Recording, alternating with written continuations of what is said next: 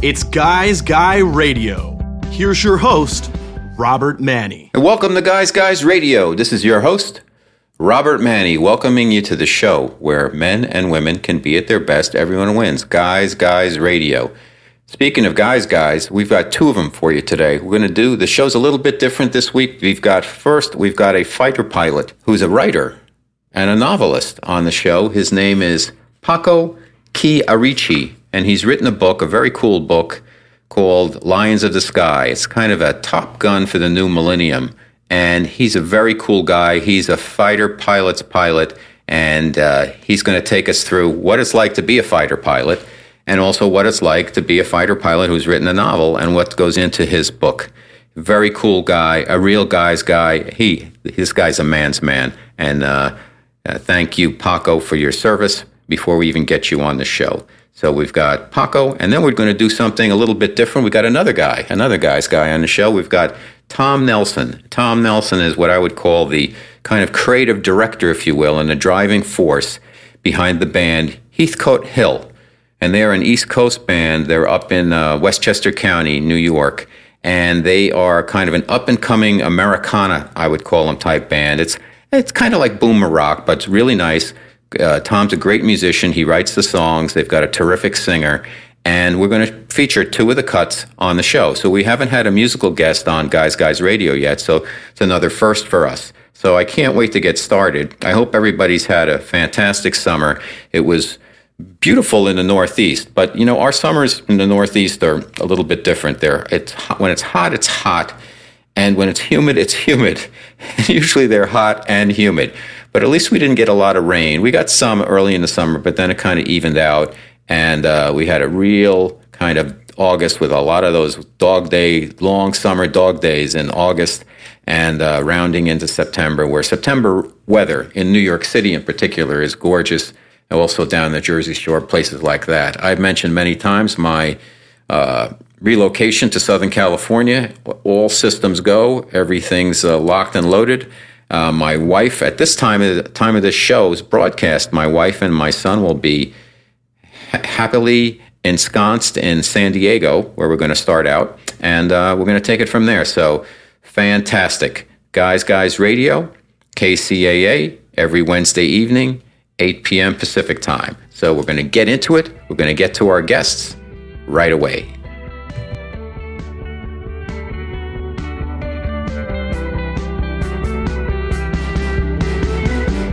Okay, Guys Guys Radio. As I mentioned, we have a very special guest today. Um, his name is Paco Chierici, and he is a pilot. And with all of the buzz about the you know the upcoming uh, Top Gun sequel, I think he's got the perfect book for everybody to read, which gives you a real insider's look, not a Hollywood insider's look, but a real insider's look uh, called Lions of the Sky about what it's like to fly in the Air Force. Let me tell you a little bit about Paco. Um, his name is Francesco, but uh, they call him Paco. He's the author of Lines in the Sky. During his active career in the Navy, he flew A 6E intruders and F 14A Tomcats. He was deployed to conflict zones from Somalia to Iraq, stationed aboard carriers during the U.S., including the USS Ranger, Nimitz, and the Kitty Hawk. Unable to give up dogfighting, he flew the F 5 Tiger II for another 10 years as uh, a bandit, concurrent with his employment as a commercial pilot. That's a lot there. Throughout his military career, he accumulated nearly 3,000 tactical hours, 400 carrier landings, and a Southwest Asia Service Medal with Bronze Star and three Strike Flight Air Medals. His writing has appeared in Aviation Classics magazine uh, all over the place. He's created and produced an award winning naval aviation documentary called Speed and Angels. He's currently a 737 captain, and he can also, also often be found in the skies above California where we're listening right now, in a Yak 50 with a group of like minded G hounds to get his dogfighting fix. so, welcome to Guys Guys Radio. Paco Thank Chierici. And thank yeah, you so much for, for being on the show. Well, you're a real, uh, you know, somebody, somebody, I, first of all, thank you for your service. And uh, secondly, how did you uh, get inspired to fly planes when you were a kid? I assume it began. You know, um, it, it, didn't start for me when I was a kid. I, I think, as uh, most kids do, I, you know, I built the models and, and was enamored with uh, fighter planes when I was really young, but then it kind of faded into the background until I went to college, and uh, I was in the Navy ROTC, and uh, aviation is one of the four major choices you can get. Mm-hmm. Um, and I got a backseat ride in an F-14 the summer of my sophomore year, and that was it, man. It set the hook forever. Uh, I was infected just like a virus. Wow. And uh, yeah, really, really turned it on for me. That was now, that was any, clearly what I wanted to do. Anybody else in your family, or this was just you? Just me. I mean, my dad did two years between Korea and Vietnam in the army, but uh, really, I was the only only one that ever flew, and I was the only one that really had a career in the military. Mm-hmm. And uh, how long did it take you to get the training to actually make your first solo flight in any type of airplane? Well, I'll tell you what. They, in the military, that you know, it's my belief that anybody can learn how to fly. But to learn how to fly in the military, you have to be uh, you have to be quick. And mm-hmm. from the time um, from the time you finish all the academic portion, which is I don't know a month to six weeks between uh, just the grinding out of the studying and the and the simulators, uh, and you actually sit in a real airplane for the first time, it's only mm-hmm. about two weeks. It's wow. super fast, yeah. And um, you know you you learn how to fly in three phases in the Navy. There's primary, intermediate, and advanced, and each one is roughly six months long. So in about 18 months, you are a winged naval aviator, and you're off uh, to learn how to fly the uh, the plane that you're going to be flying in the fleet. Now, does does everybody make it through the training, or does some people say, you know, this is not what I expected, it's not for me, or they just can't cut it? No, definitely not everybody makes it through the training, and there's a number of uh, weed out stages. Um, it's so expensive these days that they try to weed most of the people out before they ever get to an airplane. Mm-hmm. And I think they're fairly successful at that, more successful than they were when I was flying. You know, a lot of people, uh, we lost probably 10 to 15, maybe 20% of our class from when we started to the winging ceremony. How, how so do they, how do they weed them out? How, what, what's, what are the criteria that kind of, uh, you know, does the winnowing, if you will? Well, I mean, there's a variety of different things. Uh, you know, we start off with academics. Uh, first of all, like I said earlier, everything is really fast paced. It's a mm-hmm. fire hose. Okay. Um, and as soon as you're comfortable doing one phase of, of flying, uh, you know, like say formation flying, uh, you'll do five flights of formation flying, and then boom, you're off to the next stage, which is you know bombing mm-hmm. or or strafing or something like that. It's just just enough to get you to the point where you believe you'll be able to do it someday with some sort of proficiency, mm-hmm. and they cut you off at the knees and and uh, and throw something new at you. Got it. And uh, and so there's a variety of different things that. I would say the second biggest thing is, you know, in the Navy we land on aircraft carriers, and uh, you could be the best fighter pilot in the world, but if you can't land on a ship, then you're no good to the Navy as a fighter pilot. Okay. Um, so, you know, that's a huge weed out mm-hmm. stage there, and that's the the final exam and intermediate, advanced, and once you once you get to your fleet aircraft, the last thing you really do is go land on a ship day and night. Mm-hmm. What, what do you think are the core qualities that uh, someone has to have to be a, to get through the program and to be a, a successful pilot in the military? Uh, that's a great question. Um, you know, I served for 20 years, and there was such a huge variety of people and backgrounds and characteristics and personality types. I mean, everybody's got sort of a type A personality. Um, mm-hmm. But you just, uh, I think the most important thing is that you really have to want it. You, there's no such thing as an accidental fighter pilot. You really have to want to make it work. Uh, you have to have the right attitude, and uh, you know everybody that shows up is motivated. They're intelligent. Um, you know they've they've got a strong academic background, but the the wickets that you have to jump through, the, the sort of the uh, the death by a thousand paper cuts. You know, it's mm-hmm. it's so extreme that it has to be that thing that you want more than anything else. Got it. So the, just the drive and determination. Okay. Um, one more question just about the technical aspects of your training, because I think, you know, on Guys Guys Radio, what uh, one of the things we try to do is we bring out information for people. And I think, and then they sure. can determine, hey, this is for me, or I didn't know about that. But but that's the service. And what I, what I like to do, Paco, is I like to ask the questions. If I was listening, I was driving in my car, I'd say, ask him that. And I'm really curious right. about what you do. So I hope you don't mind asking some technical questions about the work you've done. So let me ask you this. Not different, t- t- tell us about the different types of planes that you've flown. You've got the A6E Intruder, the F 14A Tomcat, the F5 Tiger II, Yak 50 that you're uh, now, and then the commercial, the 737s. What's tell us a little bit about the difference in the experience in in flying these types of craft. Sure. Uh, you know, I consider myself to be really, really fortunate in that I get to do what I love. Uh, you know, as my profession, my profession, and also as a as a recreation. You know, flying the Yak 50. Um, just to go through uh, the aircraft that you mentioned, the A6E Intruder was a, a Vietnam era low level all weather uh, medium attack bomber. And at the time, it carried almost as not almost, but it was second only to the B 52 in terms of the number of bombs that it carried. So it was a it was a workhorse, and it flew through the mountains and valleys day and night using this uh, terrain following radar to, to bring ordnance to the target and that was the job of the A6. Super fun. It was uh, crazy dangerous, um, and uh, you know there was a lot of uh, tight knit camaraderie and loyalty to the community.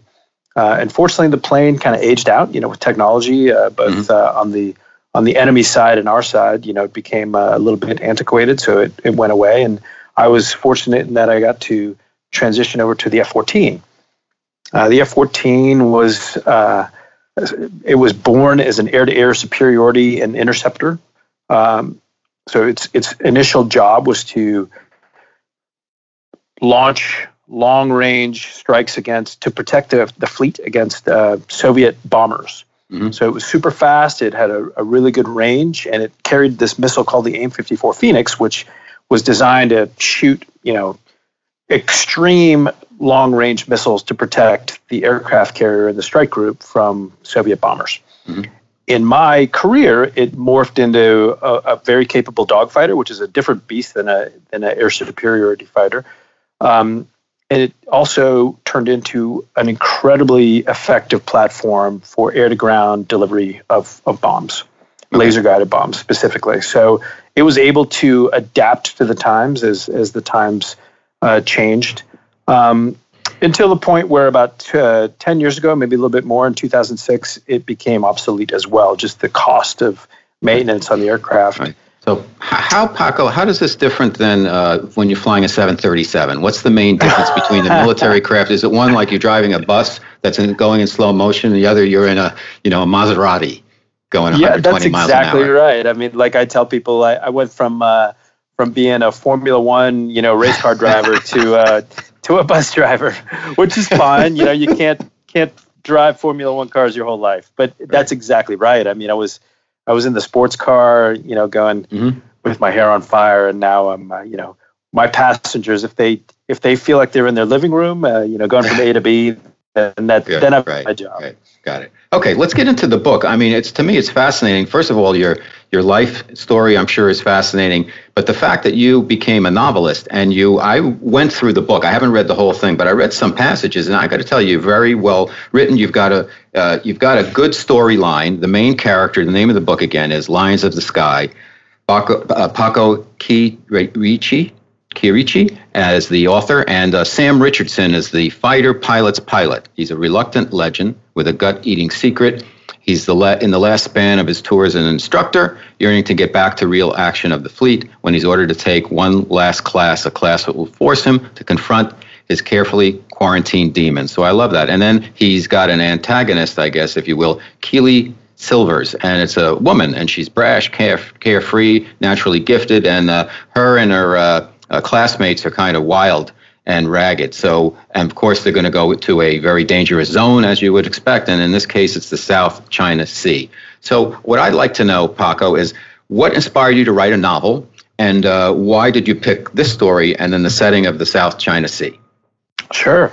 Uh, I've been a writer my whole life, um, and writing a novel has always been uh, an aspiration for me. And, and being a novelist is uh, is something that I I really wanted to accomplish. Um, ideally, this is the first of, of many books in this series. Uh, in fact, I'm about halfway through the second uh, 2nd mm-hmm. novel, the sequel. Um, and then the story, the, this story, Lions of the Sky, is it's uh, sort of the, the, introduction to the world of naval aviation Mm-hmm. Uh, and that the best way I thought I could tell that is, as you mentioned, Slammer, the lead character, is an instructor pilot, and he's kind of that classic hard-boiled mm-hmm. guy who's, uh, you know, he's he's had enough of dealing with the students, and he wants to go. He, sees that there's some trouble brewing in the South China Sea, and he wants to go out and, uh, you know, be in the thick of the action. And and he's uh, he's miffed that he's got to deal with a class of students, one last class, and of course he's got a little bit of an issue with women in the cockpit, female fighter pilots, and and uh, this class has two women in it, Keely Silvers, and there's another character, Dusty Rhodes, uh, and they challenge his beliefs and and you know his preconceived notions right. uh, to the to the point where you know he's he's really got to come and come to terms with them. Mm-hmm. Uh, and the South China Sea is a, is a real life uh, situation that's brewing right now. That the Chinese government is taking over this uh, very, very strategic and valuable portion of the ocean, uh, and uh, you know they're putting military bases on uh, these islands um, that previously had belonged to no one. They were in international waters, and they've claimed them as their own. And so I've always believed that that was, you know, that's a really natural setting for a flashpoint Mm-hmm. And as these as the kids go through training and as Slammer is dealing with all these issues and you know there's all the the inherent drama of flying jets uh, and dropping bombs and dogfighting and all that stuff that they've got to learn. There's a constant drumbeat in the background of this uh, character, this commando, who's taking out assets from the nations uh, that border the South China Sea, the Philippines, Vietnam, right. um, Brunei, just to name a few. Uh, and he's taking out their assets, and it's uh, very clearly leading back to the Chinese. Mm-hmm. And so you can you can kind of see that there's this underlying tension that's building up towards the climactic battle sequence in, in the book. Okay. Go ahead. Yeah, but I was going to say that uh, it, you know that that particular uh, situation in the world is is very real, um, mm-hmm.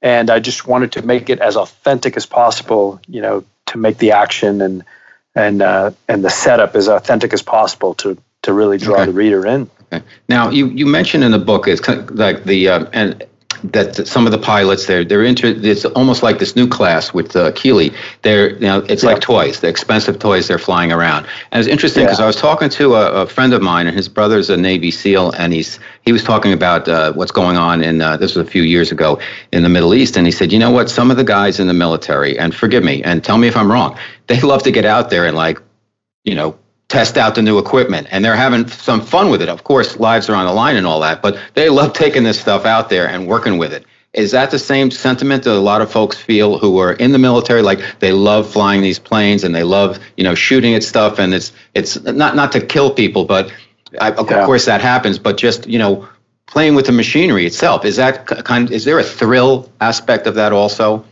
Oh, hundred percent. Okay. I mean, it is. I was trying to it's be respectful. the thrill of life. It's no, I understand, but it's you know what? It is every young boy's dream, and and uh, and some young women as well, to go out and fly these unbelievable fighter planes. Mm-hmm. Um, and dropping bombs and shooting guns and missiles, it's super fun. I mean, it's it's, it's right, why we okay. do it. Right. You know, we don't you. really do it to go out and you know kill people. That's not the that's not the uh, the thing that drives us. But I got to tell you, man, it's it is a rush. It's a rush dropping a thousand pound bomb, and you know we we mostly bomb targets that are you know on practice ranges, and and you look back behind you and you see this huge explosion go off. It, it's it's awesome.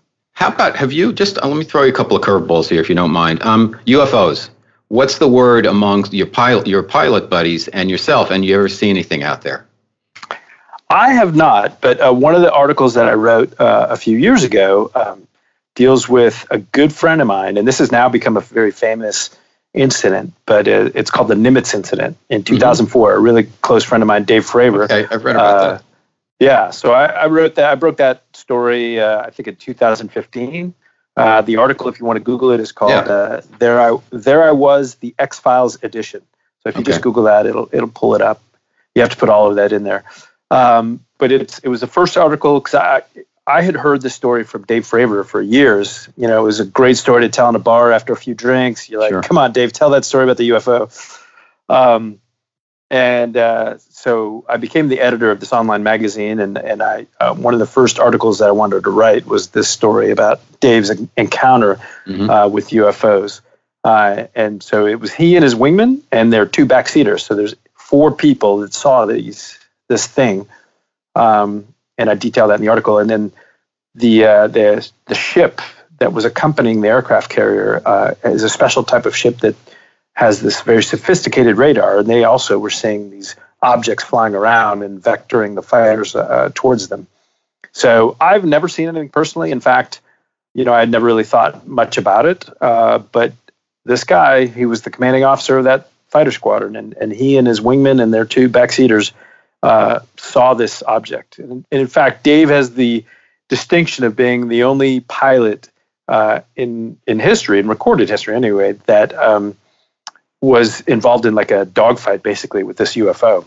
Wow. He was he was trying to join on it and it was trying to dodge him and and uh, you know he forced it to uh, to maneuver in a way that it exited the area at a high velocity. Pretty wow. thrilling. That's that's so cool. Um, what do you think, and what do your um, uh, fellow uh, members of the military think of actually what is the greatest existential threat to the United States right now globally? Is it China? Is it South China Sea? Is it Russia? Is it Al Qaeda? What what is it? Because we get, you know, we, people watch TV and they read it. We're fed what we're supposed to now think about. We really don't know. We're not on the ground out there or in the air like you. Sure. Um, well, it's funny that you mentioned that because uh, the federal government is interested in this whole UFO thing, not because they care about UFOs, but because whatever it was that was flying around out there, uh, mm-hmm. the ship could barely pull it up on radar. None of the fighter planes could pull it up on radar. So their concern was the threat to the fleet. That was the, mm-hmm. the direction they took for their investigation.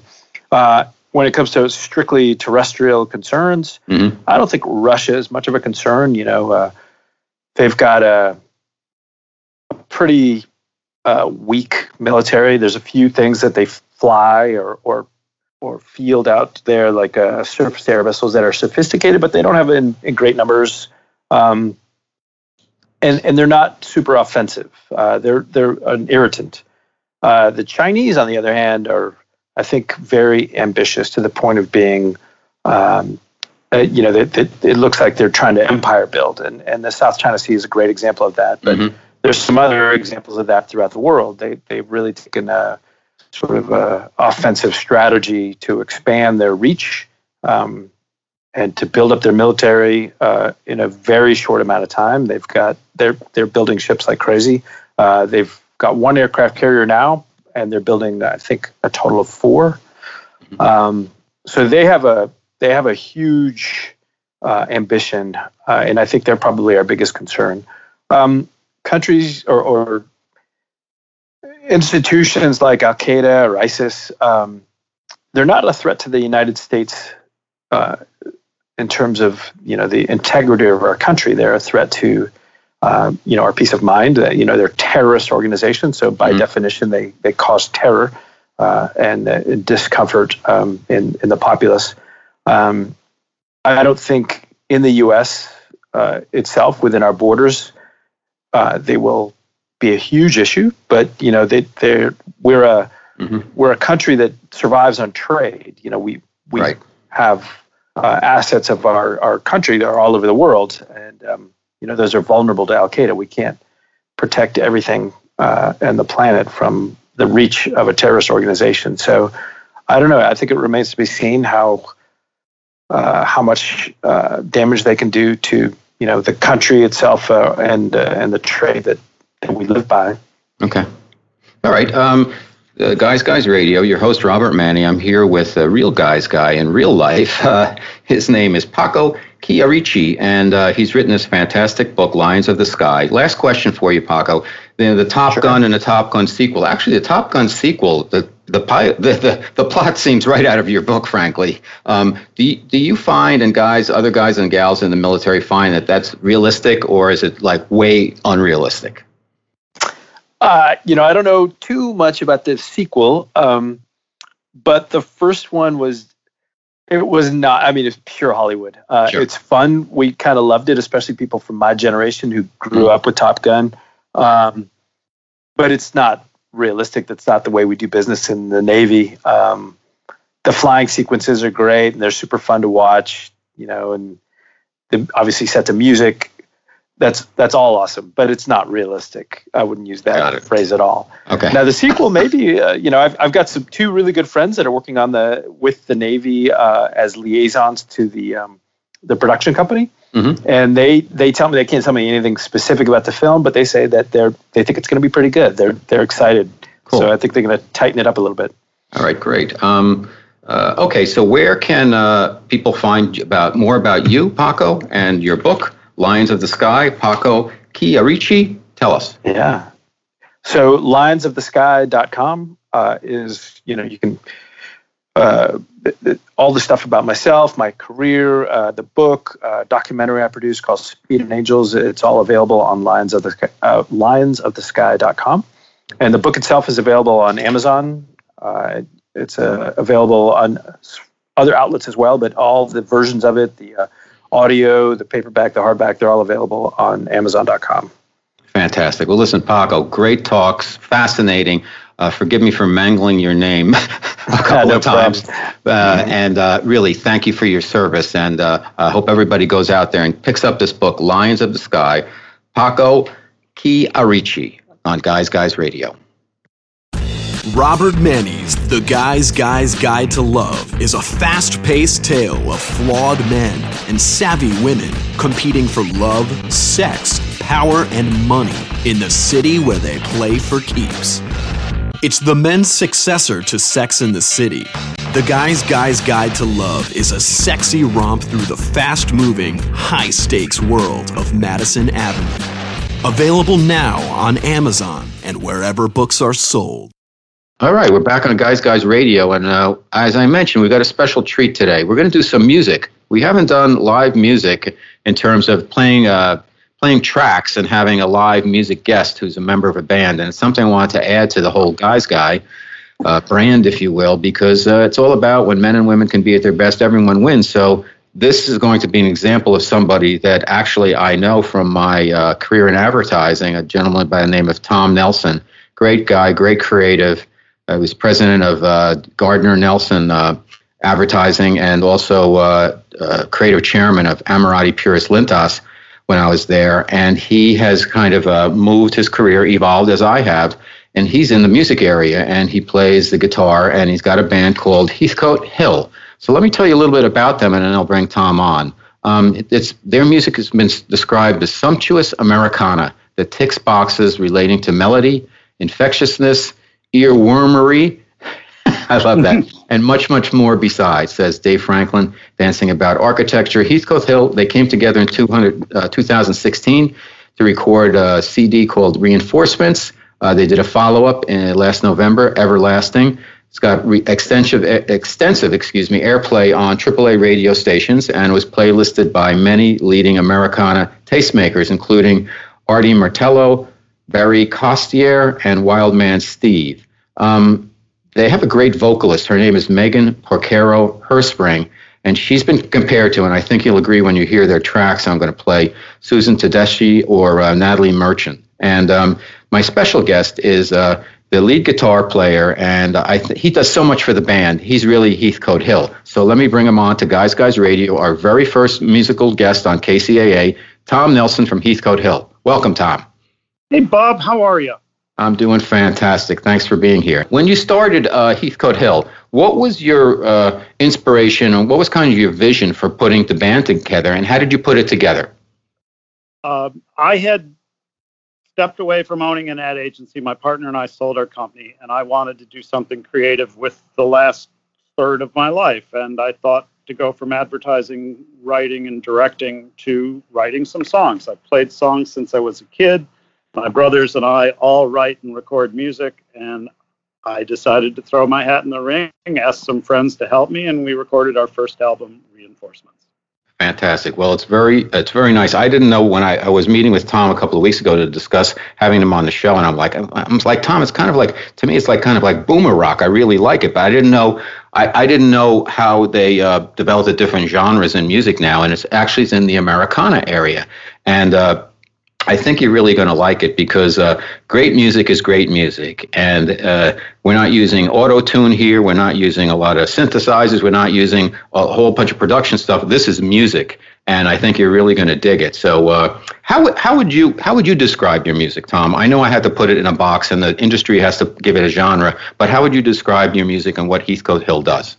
Our genre is all over the place. We don't fit neatly into anything. I think that's because our singer is a really talented 40 something and I'm a aspiring guitar player at 60 something and we cross a lot of generations when we cross a lot of different things. There's there's rock there's folk there's a little indie and americana seems to be the new catch-all thing for a little bit of blues a little bit of country a little bit of rock but it's not it's not sammy hagar and it's not joan baez. It's kind of like i think it's kind of a catch-all for a catch-all genre, which is us. Now, just for the benefit of our listeners who are not familiar with Heathcote Hill, or may not be from the East Coast or from the kind of um, northeastern area, what is Heathcote Hill, and what's the significance for your band?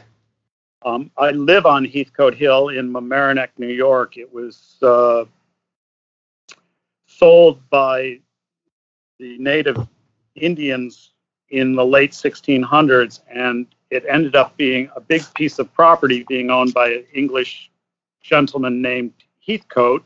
He owned everything back to Scarsdale, and that was his country estate. He ended up being a mayor of New York, and his family became incredibly rich, and the town of Mamaroneck sprung up around their big house on the hill, Heathcote Hill. Great. Okay, so let's. Uh, why don't we do this? Let's play the first track that you brought along. We're going to play two, and the first one is called. It's a very tasty track. It's called "Save the Ones You Love," and I believe it is from your. Uh, which which uh, the "Save You Ones You Love" is a five-song EP. Um, so we're going to play it right now.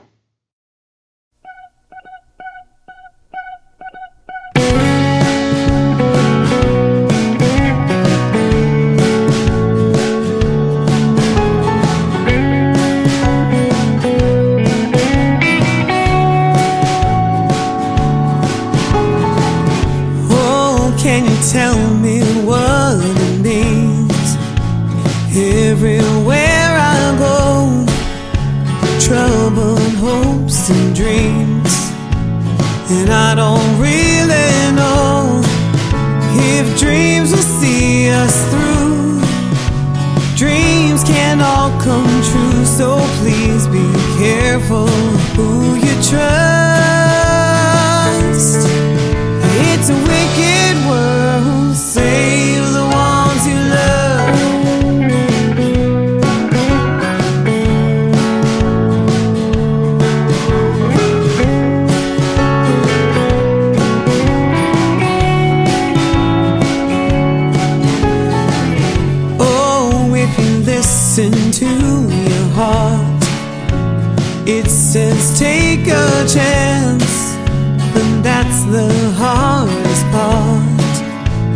Cause you can take it back, and life goes rushing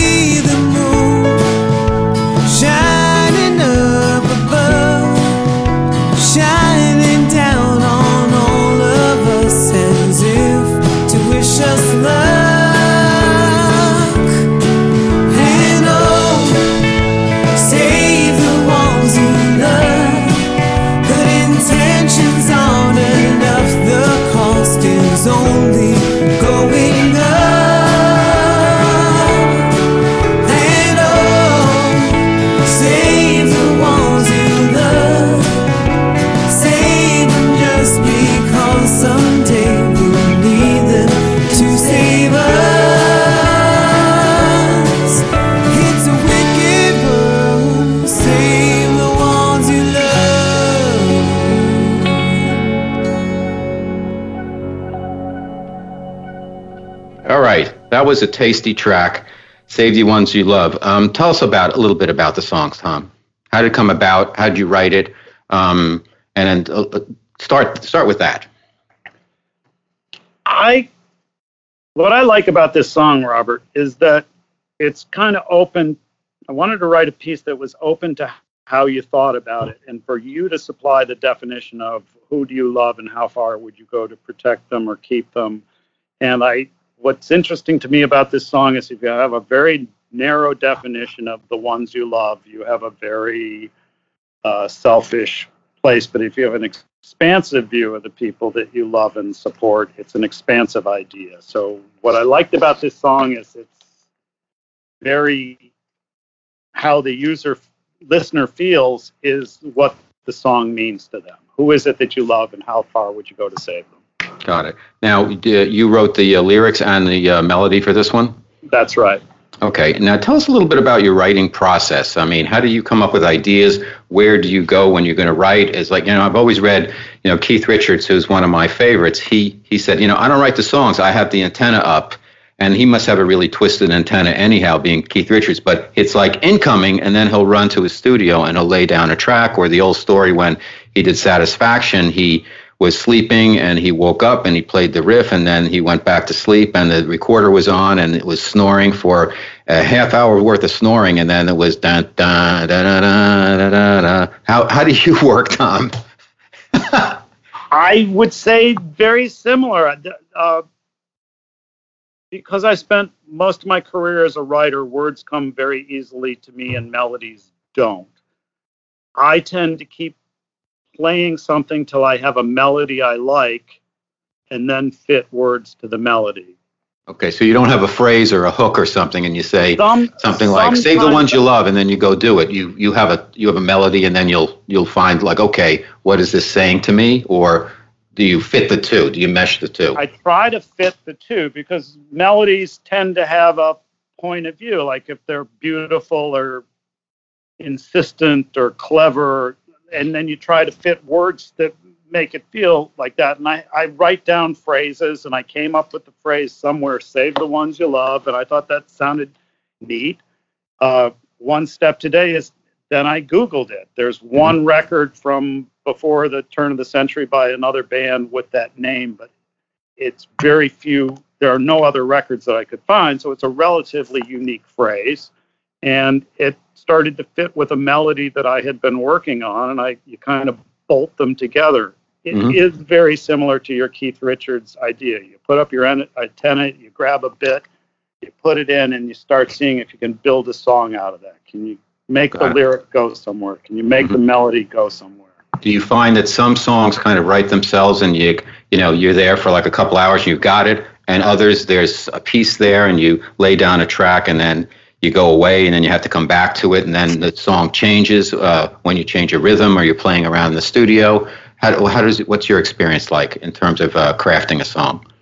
any and all of those. We're in the studio today working on a, a riff idea that I had four years ago, and it's taken me this long to turn it into a song that sounds pretty promising. Four years ago, it was just a fragment, and hmm Got it.